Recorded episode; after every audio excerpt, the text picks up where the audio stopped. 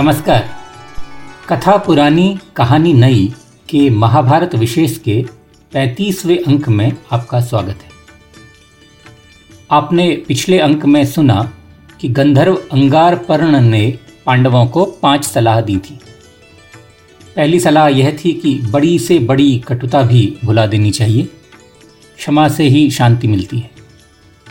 दूसरी सलाह यह थी कि इस धरती पर सबको अपना मनचाहा करने के बहुत से अवसर भी हैं और संसाधन भी। तीसरी सलाह जो अंगारपर्ण ने पांडवों को दी थी वह यह थी कि एक अच्छा पुरोहित, या अगर आज की भाषा में कहें कि एक अच्छा एडवाइज़र, जीवन में सफलता के लिए ज़रूरी है, उसे ढूंढिए। चौथी सलाह थी कि एक अच्छी कन्या से विवाह करिए, और पांचवी कि आपके वैवाहिक संबंधी आपको सहारा देने वाले होने चाहिए, यानी कि भरोसे के होने चाहिए। तो इनमें से कुछ काम अंगारपर्ण ने स्वयं किए। एक बहुत अच्छा पुरोहित अंगारपर्ण ने उन्हें सुझाया। अंगारपर्ण ने पांडवों को ऋषि धौम्य के बारे में पूरी जानकारी दी, और साथ ही यह भी कहा संबंधियों के विषय में कि पांडवों को द्रुपद को अपना संबंधी बनाना चाहिए और द्रौपदी के स्वयंवर में भाग लेना चाहिए। इसी क्रम में अंगारपर्ण ने द्रुपद की तीनों संतानों द्रौपदी, धृष्टद्युम्न और शिखंडी के जन्म की कहानी सुनानी आरंभ की थी। आज आगे की कथा। जब अर्जुन गुरु दक्षिणा के रूप में द्रुपद को बंदी बनाकर अपने गुरु द्रोणाचार्य के सम्मुख लाया था, तब द्रोणाचार्य ने द्रुपद का जी भरकर अपमान किया था। यह कथा हमने विगत के अंकों में सुनी थी।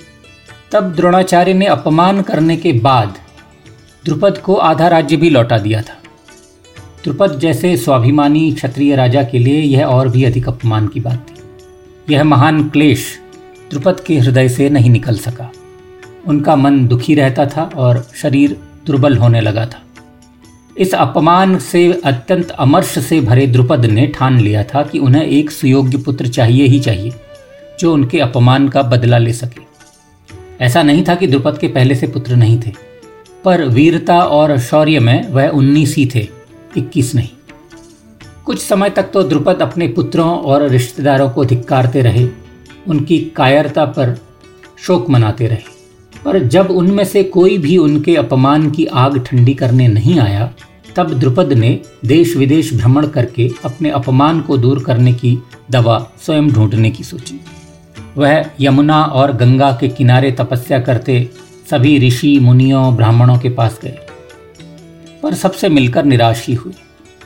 बहुत ढूंढ खोज के बाद आखिर में किसी ने उन्हें सूर्य पूजा में संलग्न रहने वाले दो ब्रह्मर्षियों के बारे में बताया, जो इत्तफाकन भाई भी थे, जिनके नाम थे याज और उपयाज। दोनों ही ब्रह्मर्षि भाई परम शांत और ब्रह्मा के समान प्रभावशाली थे। तो राजा जाहिर है उन दोनों के आश्रम गए। थोड़े ही समय उनके आश्रम में रहने पर राजा को उनकी सामर्थ्य का आभास हो गया।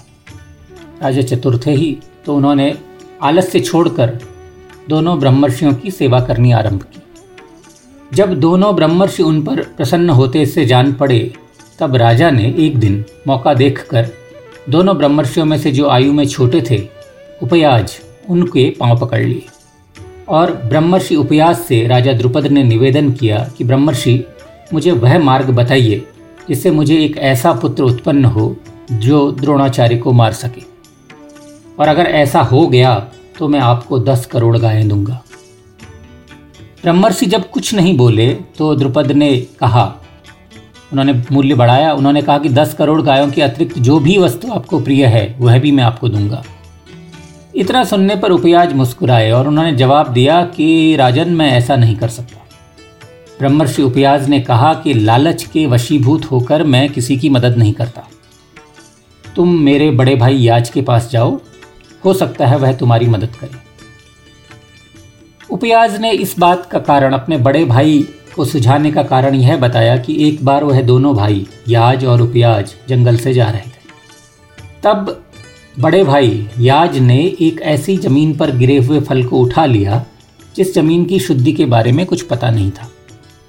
उन्होंने द्रुपद को कहा कि मैं भाई के पीछे पीछे चल रहा था और मैंने उनके इस अयोग्य कार्य को देख लिया, और जब मैंने यह देखा कि उन्होंने एक गंदी ज़मीन पर गिरे हुए फल को उठा लिया है, तब मेरे मन में विचार आया कि मेरे भाई अपवित्र वस्तु को ग्रहण करने से पूर्व भी सोच विचार नहीं करते, और जब बहुत वर्षों बाद मैं तर्क की दृष्टि से भाई के इस कार्य को देखता हूँ तो मुझे वे फल के लोभी जान पड़ते हैं।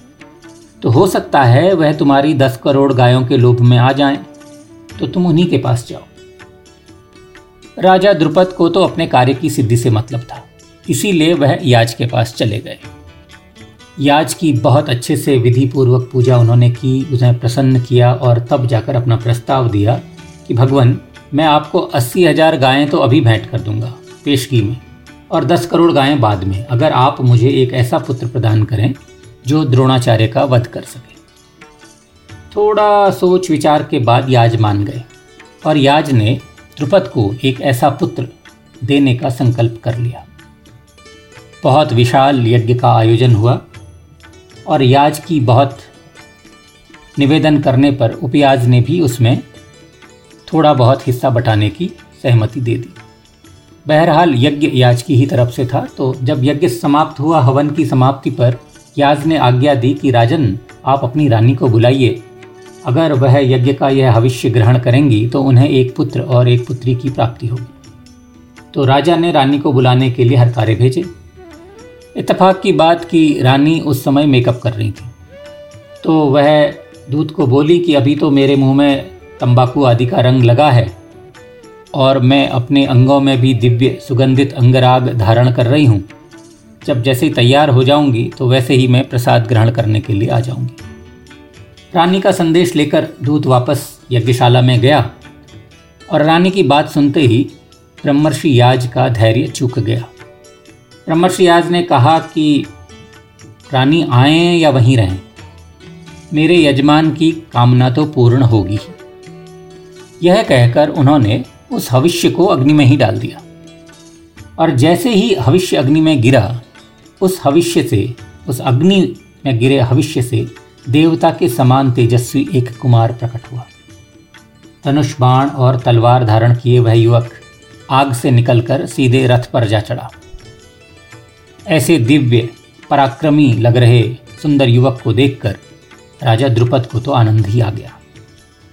उसके तत्काल बाद उस यज्ञ की वेदी से एक कुमारी कन्या भी प्रकट हुई, जो बाद में पांचाली कहलाई। चूँकि द्रुपद का ही एक नाम यज्ञसेन भी था, तो वह याज्ञसेनी भी कहलाई। उसका एक एक अंग देखने ही योग्य था।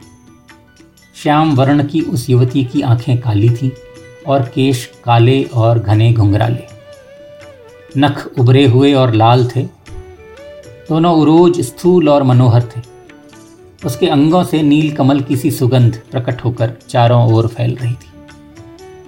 और जब तक द्रुपद की रानी तैयार होकर आती, तब तक तो दोनों बच्चे प्रकट हो चुके थे, बच्चे का दोनों युवा ही प्रकट हो चुके थे।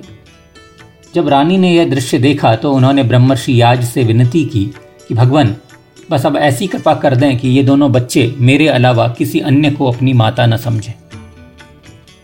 इस प्रकार राजा द्रुपद को याज के इस महान यज्ञ से जुड़वा संतानें उत्पन्न हुई। बेटे का नाम उन्होंने धृष्टद्युम्न रखा और बेटी का नाम द्रौपदी।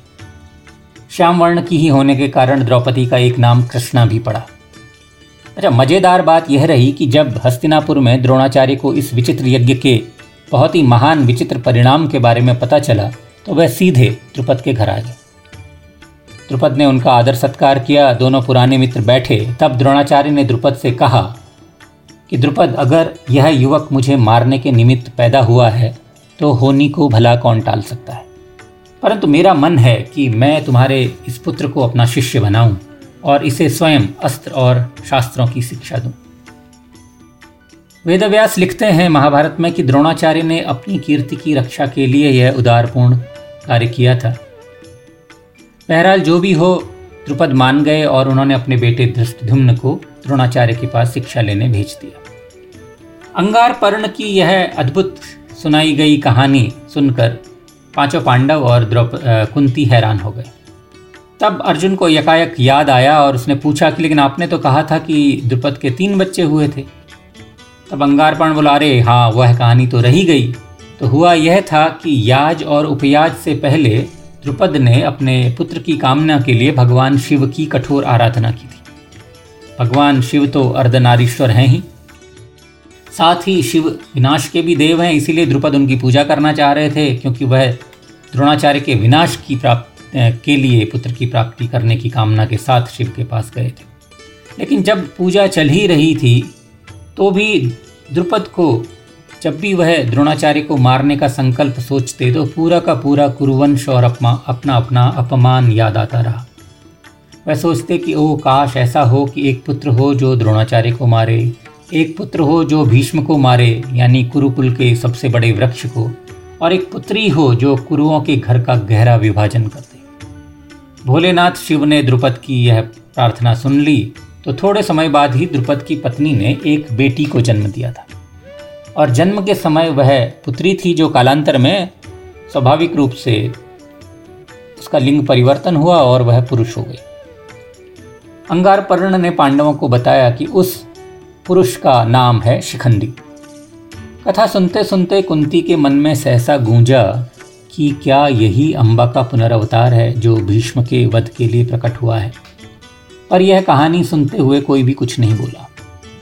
जब सभी श्रोता चुप दिखे तब अंगारपर्ण ने अपने हजार घोड़ों की ओर इशारा करते हुए पांडवों को सलाह दी कि अब आप यहाँ से निकलिए, आप धौम्य के पास जाकर उन्हें अपना पुरोहित बना लें और यह हजार घोड़े ले जाएं।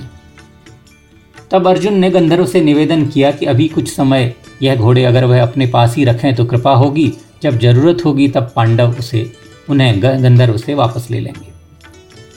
अंगारपर्ण ने खुशी खुशी इस बात को मान लिया और पांडवों को कहा कि अब जल्दी करिए और द्रौपदी के स्वयंवर में भाग लेने के लिए पांचाल जाइए। आज की कथा यहीं तक। मुझे यानी युगल जोशी को आज विदा दीजिए। जल्द ही कथा पुरानी कहानी नई के महाभारत विशेष के छत्तीसवें अंक के साथ आपके समक्ष हाजिर होऊंगा। तब तक के लिए नमस्कार।